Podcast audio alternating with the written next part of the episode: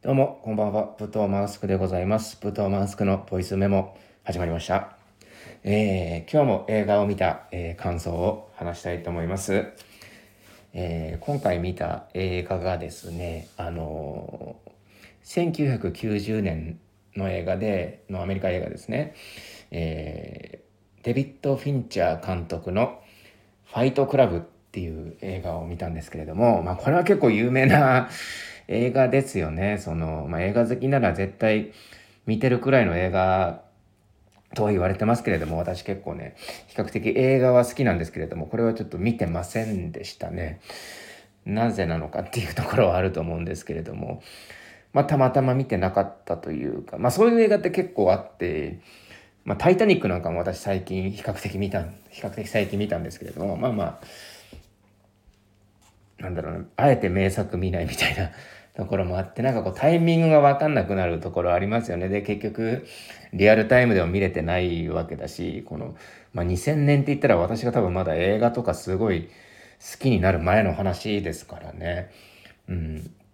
なんでまあまあ、たまたまきっかけがあって見たんですけれども、やっぱこう、これすごいなって思って、ある種今見るべくして見れてよかったなっていう映画で、やっぱこう出会いってすごいなっていうふうに思った映画というかね、まあもしかしたら今こういう状況だから、まあ今から喋るみたいな感想に至ったのかもしれないし、これがもうちょっとその学生の時とか見てたらね、また違った感想になったのかなっていうところでね、ま、まあこれも名作と言われる映画ですからね。あのすごい作品でもう多分あの今年見た映画の中で一番すごい良かったんじゃないかなって思いましたね。うんまあ、自分が今年見たっていう意味でねその今年公開とかじゃなくて。でこの「ファイトクラブが」えーどういう映画かっていうと、まあ、結構「ファイトクラブ」ってパロディーとかされてるじゃないですか。例えば、まあ、それも昔の作品ですけど、あの、松本人志さんと中井正広さんがドラマでやってたの、伝説の教師っていう、まあ、このドドラマもすごい好きなんですけれども、まあ、伝説の教師の第1話でね、生徒の心をつかむためというか、まあまあ、ただの遊び感覚でやったのかもしれないですけど、このファイトクラブを模したシーンが出てきたりとか、してねその生徒を仲良くなるきっかけになったりするっていうところもあったりとか、それこそガチンコファイトクラブっていう言葉があってむしろそういうそのなんだろうパロディの方が先に入ってきてるパターンというかなので結構私の中ではそのファイトクラブっていうもののその内容っていうのはある種分かってたわけなんですよね。あまあこういうまあこういろんな人が集まってそのストレスとかおそらく溜まってる人たちがこうね会社とかうまくいかないっていう人がその夜のその夜の社交場というかそのアウトローな夜の社交場的なそのファイトクラブっていうものがあってでそこでその、まあ、お互い示し合わせて、まあ、ルール決めて殴り合いましょうっていうところでストレスを発散する的なところがなんだろうな中心というかそこが中心の作品なのかなくらいに思ってたんですけどまあいい意味でちょっと思ってた映画と違くってびっくりしたんですよね。だ殴り合ってそのあのやる優勝深めましょうじゃないけどなんかそういうねそのどっちかっていうとアクション的な映画なのかなって思ってたんですよ実のところ。うん、そしたら全然違くてすごくね私の好きなタイプの映画だったんですけれども、まあ、あらすじがその主人公がねあのサラリーマンというかビジネスマンなんですよね。でこのビジネスマンですごい不眠症に悩んでると。であのお医者さんにこう通ってるんですけれどももう全然半年しても治んないからこうなんで治んねえんだもう苦しい苦しいんだけどどうしてくれんだみたいな医者にこう文句を言うわけですよね。そしたら医者が「世の中にもっと苦しい人いますって」と。じゃあここ紹介するんでここ行ってくださいっつってその末期がんの患者とかねそのがん患者がいるセラピーみたいなところに行けって言われるんですよ。うん、まずこの このなんだろうなこのお医者さんもなかなか面白い人だなっていう日本では考えられないようなこう処方で処方箋出す方だなっていう印象なんですけれども、なかなかそんなことしないじゃないですか。ですけれどもなんかそこにその行ったことによって主人公はね自分よりひどいあの病気の人を目の当たりにして、まあ、そこであのなんかセラピーなんでじゃああの向かい合った人とハグして思いっきり泣きましょうみたいな言われてそのがん患者の方のその胸に顔を詰めて本気で泣いてでその日はすげえぐっすり眠れたみたいな話になるんですよね。うん、でそこであの癖になるんですよねそこでそのがん患者の人とコミュニケーションすると寝れるからっつってでそこであの満足するんですけれども、まあ、ある日ですよその平穏を脅かす存在が現れてそれがそのマーラっていうちょっとあのアウトローというかもうなんかこうねじゃ、まあ、ある種ジャンキーみたいな女が出てくるんですよ。まあ、見た目ジャンキーですよね。もうアメリカ映画によく出てくるジャンキー風のあの女性が出てくるんですけれどもその人も実はこのこいつがんじゃないなって気づくんですよねその主人公僕がね僕っていう主人公が気づいてそれで「お前ここ来んじゃねえ」って言うんですよ。であのじゃあ分かったっつってじゃあこの人この日は私行くからこの人この日はあなた来て来なさいよみたいな感じでそこでちょっともうなんだろうなしょうもないやり取りするんですよね。なんかそういうちょっとコメディ要素なんかも結構ね要所要所にあるんですよね。比較的シリアスな作品なんですけれど、まあ、そういうところもすごく、えー、面白いです。でまあそのマーラっていう女ともなんだかんだあってまあじゃあ話まとまったところででやっぱこう仕事のストレスは一向に収まらずにね無茶な、無茶な要求をされるわけですよ。上司嫌な上司にね。じゃあ急に出張行ってきてくれとか言われて。でその出張先のその飛行機以内であのタイラーっていうねあの謎の男と出会うんですよね。でそのタイラーとその出会うことによってその、まあ、ある種2人でねそのそのタイラーっていうのはその自分の自分とは真逆のような男なんですよね。でその真真逆な男でいわば憧れの存在的なそのタイラーっていう男と出会ってその男とファイトクラブを作るんですよ2人で。その夜、夜、最初は2人で殴り合ってね。それを見てたなんか周りの人が俺も参加させてくれっつってファイトクラブが出来上がるんですけれども、まあそっからの流れは、まあ置いといて、まあここからネタバレになるんですけれども、まあ実はそのタイラーっていうのが、あの、自分の作り出した、その自分がね、自分自身をこう変えたいっていう気持ちが作り出したあの主人公自身の人格だったんですよねもう一個の。うん、あそこがすごく面白いところであの自分自身だったんですよねそのタイラーっていうのは。うん、だから、まあ、結構シーンで結構過激なシーンが出てくるんですよ。そこはまだネタバレ前のシーンなんですけれども例えばその私がすごい一番好きなシーンと言っても過言ではないんですけれどもあのタイラーは、まあ、設定上なんですけどこれ二重人格なんで設定上石鹸を売る売ってる行商みたいな感じのキャラクターででそのシーンでその薬品を作ってるんですよね。その石鹸を作るっつってそのなんかそのニトログリセリンだ。そのなんかこう爆弾的なものを作ろうとしてて2人で。っていうシーンがあってそこで急にそのタイラーがその主人公の僕にの手にねあの薬品をぶっかけるんですよ。バッつって。粉みたいなのバッて。そしたら僕が「なんだこれ」って言ったらあの薬品やけどだっつって。めめちゃめちゃだからあの強烈なその手には悪い薬品をバッてかけるんですよ。そしたらもうジューってなって手が焼け焼け焦げるというかやけどしていくんですよ。で痛い痛い痛い痛いってなって。でそしたらそのタイラーがね、おい、水なんかぶっかけんじゃねえぞ。そしたら余計ひどくなるからな、つって。そしたら主人公がね、あの、よし、じゃあこの痛みを忘れるために、セラピーで習った痛みを忘れる方法でって言うんですけど、そしたらもうタイラーが、もう間髪入れずに、そんな方法使うんじゃねえ、痛みと向き合えっつって、痛みから逃げるなって言うんですよ。で、で、まあそのシーンですごいタイラーが、なんだろうな、切羽詰まってるというか、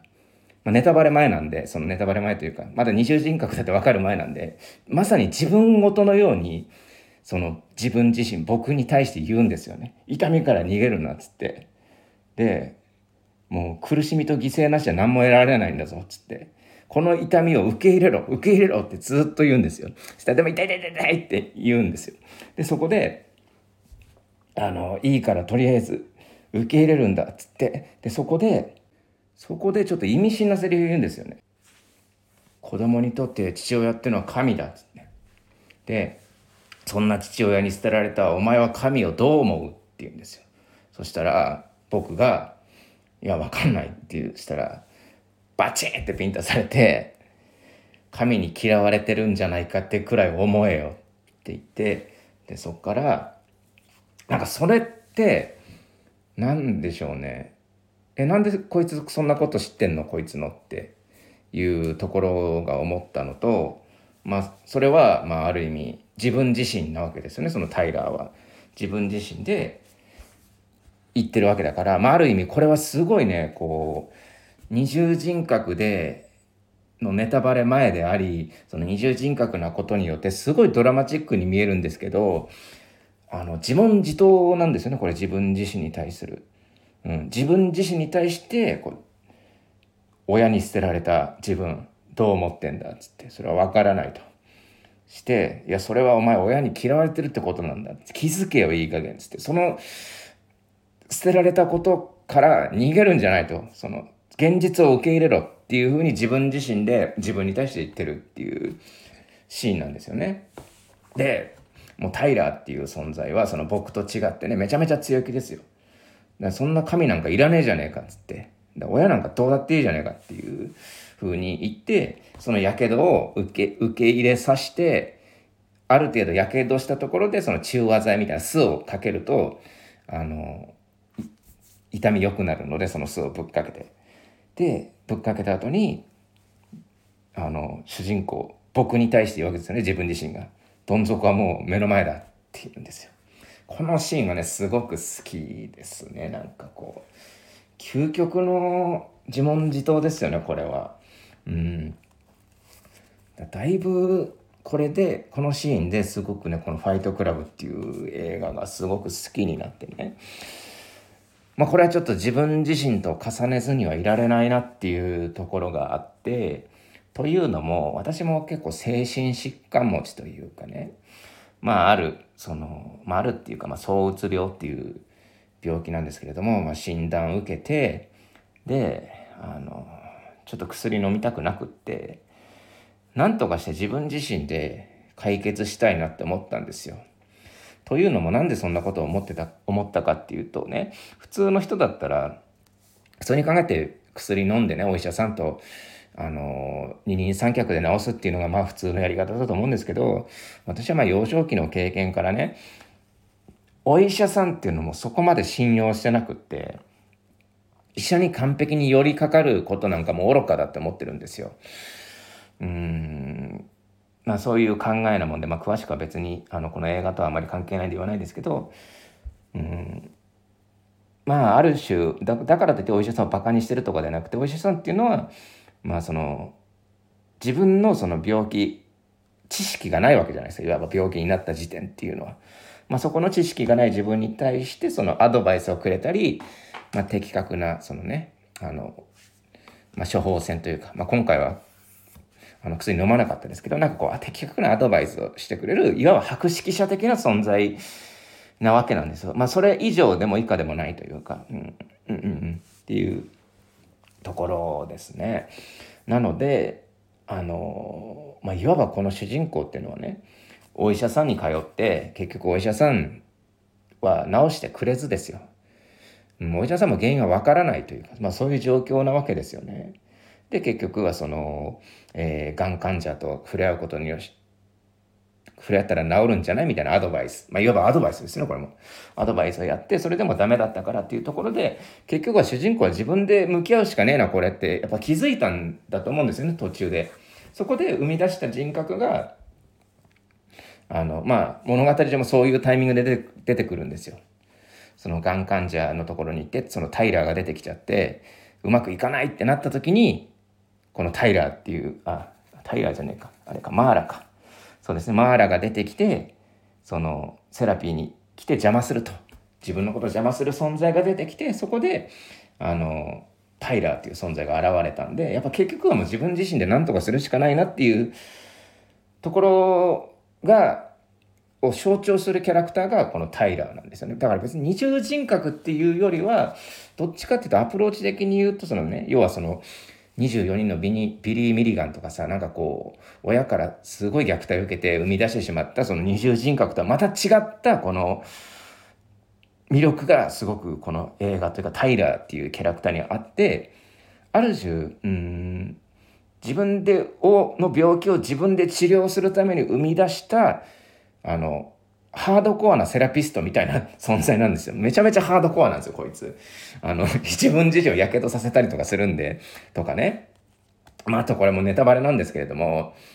あの、物語上、その主人公の家が、主人公ってすごいね、あの、こだわり持ってて、あの、服とかもめっちゃこだわってて、あの、なんかアルマーニとかカルバンクラインとかそういうブランドものに、の自分の好きなこう、ものに身を包み、で、家具も IKEA で揃えて北欧家具はいいよみたいなこと言って、めちゃめちゃ意識高いビジネスマンなんですよ。まあ、日本とかにもいそうなね。うん、で、自分の好きなものに囲まれて生活する。でも仕事は最悪みたいな感じなんですけど、まあそういう、その自分の気に入った空間っていう部屋があって、そこの部屋が、あの、何者かによって爆破されるっていう事件が起きるんですよね。うん。で、その、爆破されたっていうのも、あの、いわばこの誰が爆破したかって言ったら、まあ、結果から言うとこのタイラーが爆破したんですけど、まあ、このタイラーっていうのは自分自身のその分身なわけなんで、別の人格なわけなんで、いわば自分自身で爆破させたんですよ、それは。結果から言うとね。うん、自分自身でその IKEA とかカルバンクラインとか自分のお気に入りと思ってたものを自分自身であの爆発させることによって、まあ、ある種のそのどの過ぎたこう断捨離というか、そういう行動に出るんですよね。で、ある種ファイトクラブっていうのは、その、意識高いビジネスマンでいうところのジム。ジムに通って、あのー、なんだろうな。自分を改善していくというか、あのー、ある種そのメンテナンスするというか、うん。まあ、いわば自己改善ですよね。その自己改善っていう、このジムは、いわゆるそのそんなんじゃぬるいと。って言って、そのファイトクラブっていう、その、えー、夜な夜な、えー、社交場的にその殴り合うというか、っていうところを作り上げたんじゃないかなっていうところなんですよね。うん。だからまあまあ、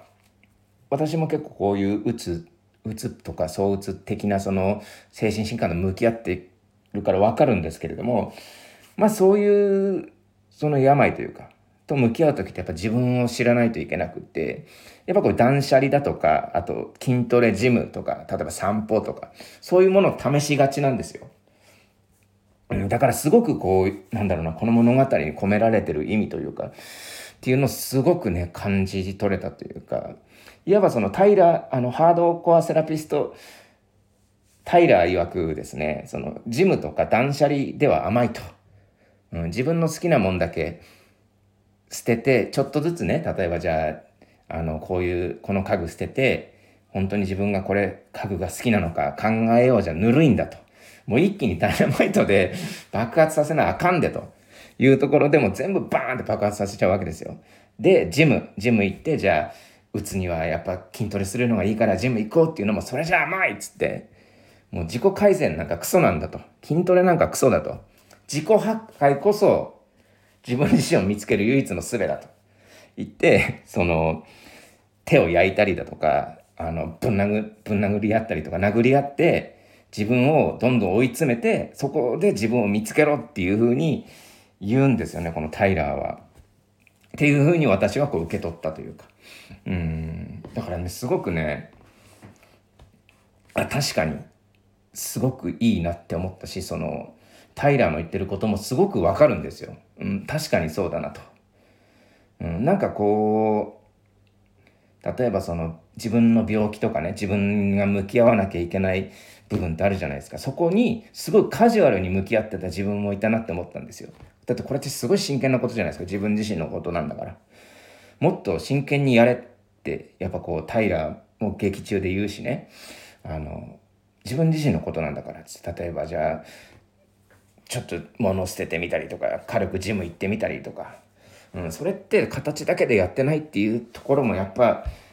そういう人もいるだろうし自分の中にもそういう部分はちょっとあってちょっと冷や水かけられた気分にもなったんですよねちょっとやっぱ。でそこで、まあ、苦しみと犠牲なしじゃ何も得られないっていうこの平のセリフにもあるんですけれども確かにそうだなって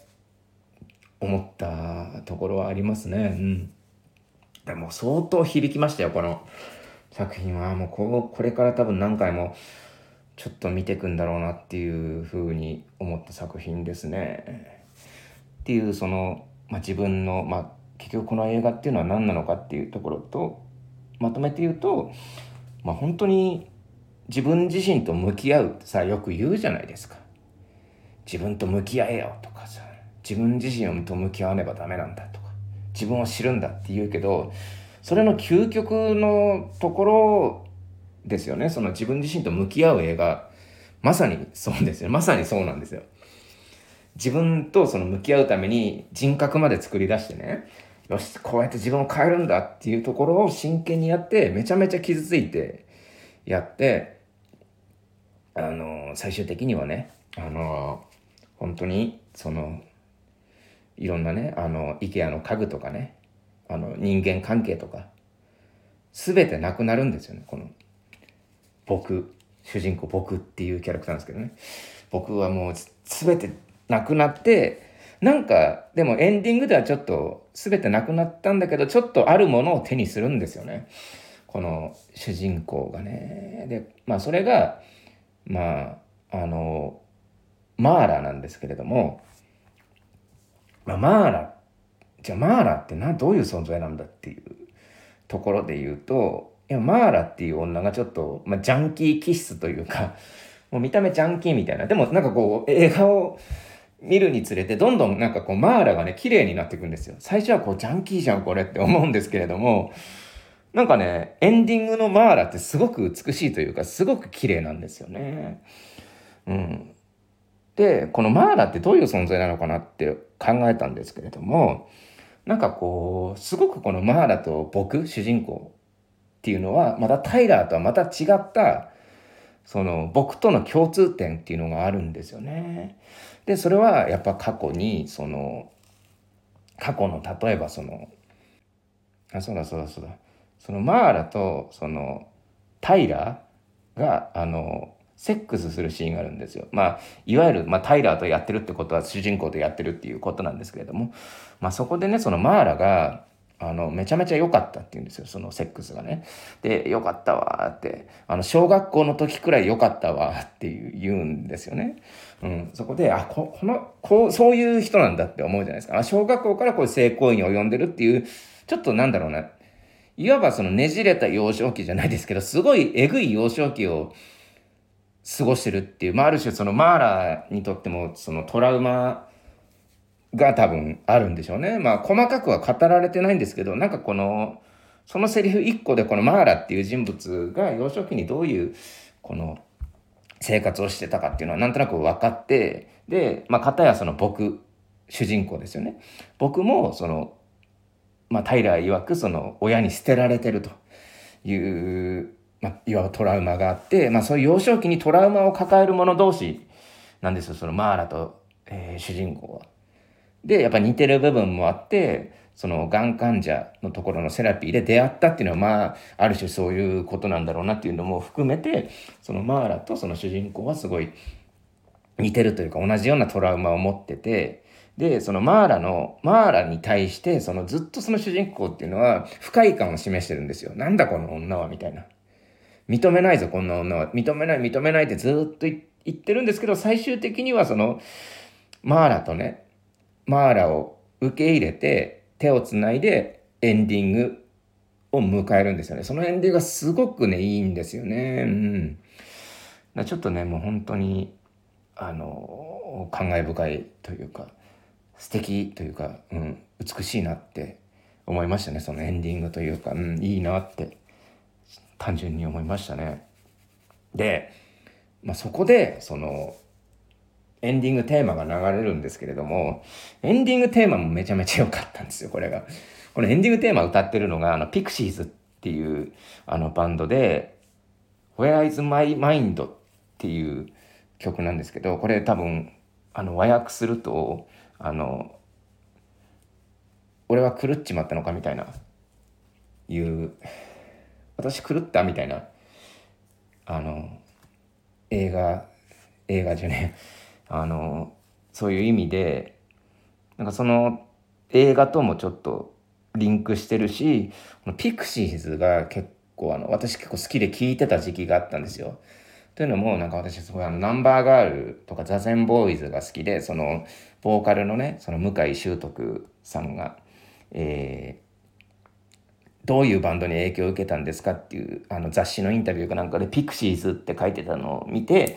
ピクシーズをちょっと聞いてた時期があったんですよね。で、ピクシーズはその英語だから何言ってるかわかんないし、ウェンウェンウェンウェンみたいな感じのあの歌い方なんですよ。そのパンクバンドというかそういうロックな感じのバンドなので。なんですけど、なんかすごく声がいいんですよね、そのピクシーズの。なんか、うん。狂ってるようだけど、なんか悲しんでるような、なんかこう、いろいろこう感情が伝わってくるというかね。でも何言ってるかわかんないです、英語だから。うん。でもすごくね、その、ピクシーズの声聞いて、あれこれもしかしてって思ったのと、なんかこう、自分の好きなそのアーティストというか、その、好きな声が、そのなんだろうな、この、あ、いい映画だなっていうところに、のエンディングで使われてるっていうのもまたすごいいいもんだなっていうふうに思ったっていうところですよね。うん。なんで、すごくね、あの、いい映画でした、このファイトクラブは。うん、ファイトクラブはね、あの、究極の、あの、向き合う、自分、自分と向き合う究極の映画なんで、あの、ぜひ見ていただきたいなって思うんですけれども、まあ、相当なネタバレのために、なんか見ていただきたいなとは言ったものの、多分見てる人しか聞いてないだろうし、どうなんだろう。あの、でもそういういろんな人いるからね、世の中には。別に、あの、この話聞いてからでも普通に楽しめるっていう人もいるし、ネタバレ困るよっていう人は聞かないだろうし、ネタバレしますよって言ってるのに聞いて怒る人っていうのもまあいるだろうし、まあいろんな人がいらっしゃいますので、まあ、適当に、えー、お願いします。ということで、えー、今回はですね、ファイトクラブの、えー、感想でございました。えー、なんかね、こう、映画の感想、すごいいい映画の感想をね、喋るときってすごいな緊張というかね、あ、もっと見て、もっと見て、この映画を研究して研究して、もっと深く深く考察してやろうって思うんですけれども、それがね、ちょっとね、あの、やりすぎが良くなくって、うん。なんとなく自分の感覚では、あの、考察まで行っちゃうともうダメ。うん、自分の中でね。考察まで行っちゃうとダメで、なんかこう、うん、これくらいがちょうどいいんですよ。なんかもう、まとまってなくて、今28分くらい喋ってますけど、多分ギュッとしたら、本当20分とか15分くらいで喋れちゃうような内容をこれくらいの感じで喋るのがいいね。うん。で、これ以上のことは、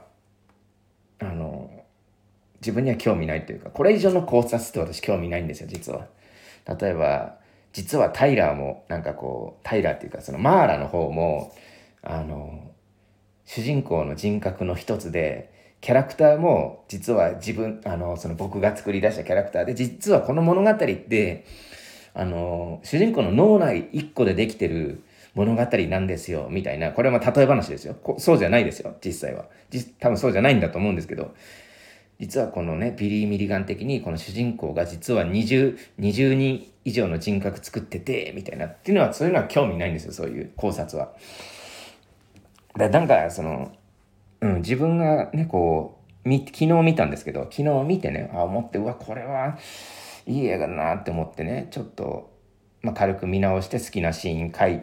とのしゃと喋って思ったことをこう、箇条書きで書いて、それをただ喋るっていうのが、まあ、私は一番こう、うん、いいなって思いましたね。なんか映画の感想というか、まさに感想です、本当考察じゃない。感想